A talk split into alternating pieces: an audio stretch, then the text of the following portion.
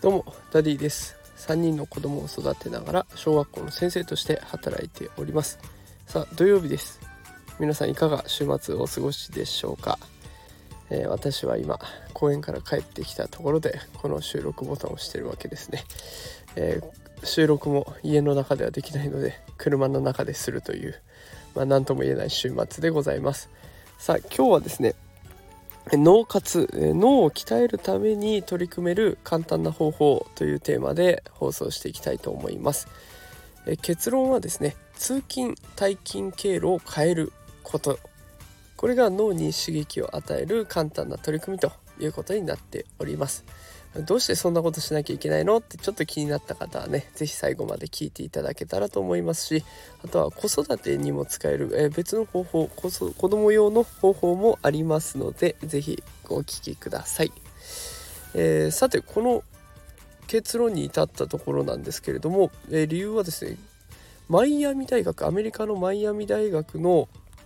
アーロン・ヘラー准教授という方がですねとある実験をしました。ニューヨークとマイアミで暮らす方をターゲットにしてその方に GPS をつけてその人の行動を逐一細かくチェックすると。でその結果がどうなるのか脳の影響がどんなことを与えるのかっていうのを調べた結果がありましてでその実験結果がですねなんと身体的な移動と、え脳のポジティブな感情っていうのが相互関係にあったとだから移動すれば脳はポジティブな影響を受けるというような結果が出たそうですだから人間っていうのは移動すればするほど幸せになれるというような結論になるそうなんですけれども、まあ、そこであのそのヘラ准教授がもう一言言ってるんですね。筋肉は鍛えれば鍛えるほど大きくなるのと同じように脳っていうのは新しい場所に行くほど脳が鍛えられます。でそうするとストレスへの耐性ができると。でストレスへの耐性ができることで健康が増進されるということも言っていました。だからいろんなところに行けば行くほどね脳みそが鍛えられるようでしかもそれによってストレスも戦えるようになって健康になるということらしいんですね。で、えー、と今コロナ禍ですよね。だから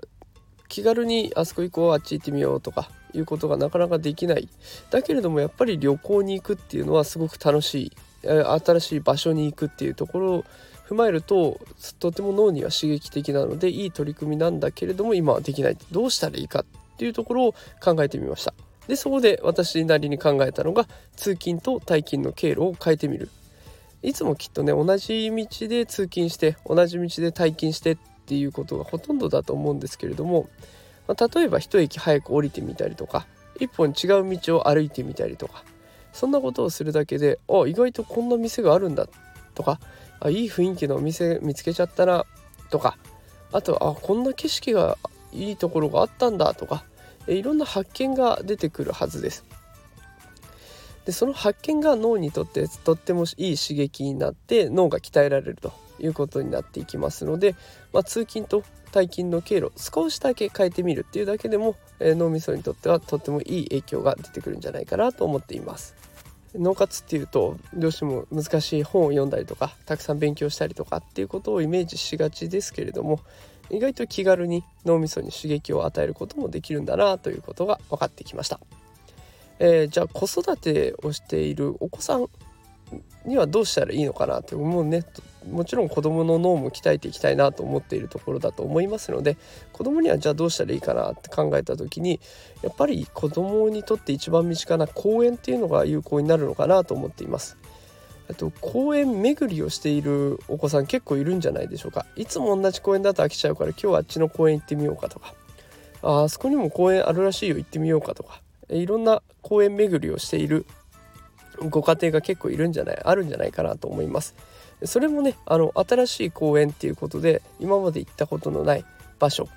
新しい場所に行くっていう経験になるので脳にとっては刺激になりますからこれもいい脳活になるんじゃないかなと思っています。えー、このねあの公園巡りって普段何気なくやってることなんだけど子供にとってはとってもいい影響を与えているので是非自信を持って続けていってほしいなと思っています。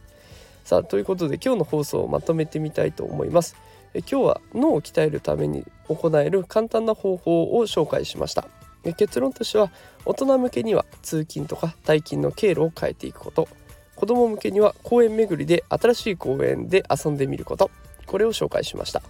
えー、ぜひいろんな場所に行っていろんな経験をして脳に刺激を与えてみてください。コロナ禍だけれども、えー、こんな簡単な方法でできるのでぜひお試しください。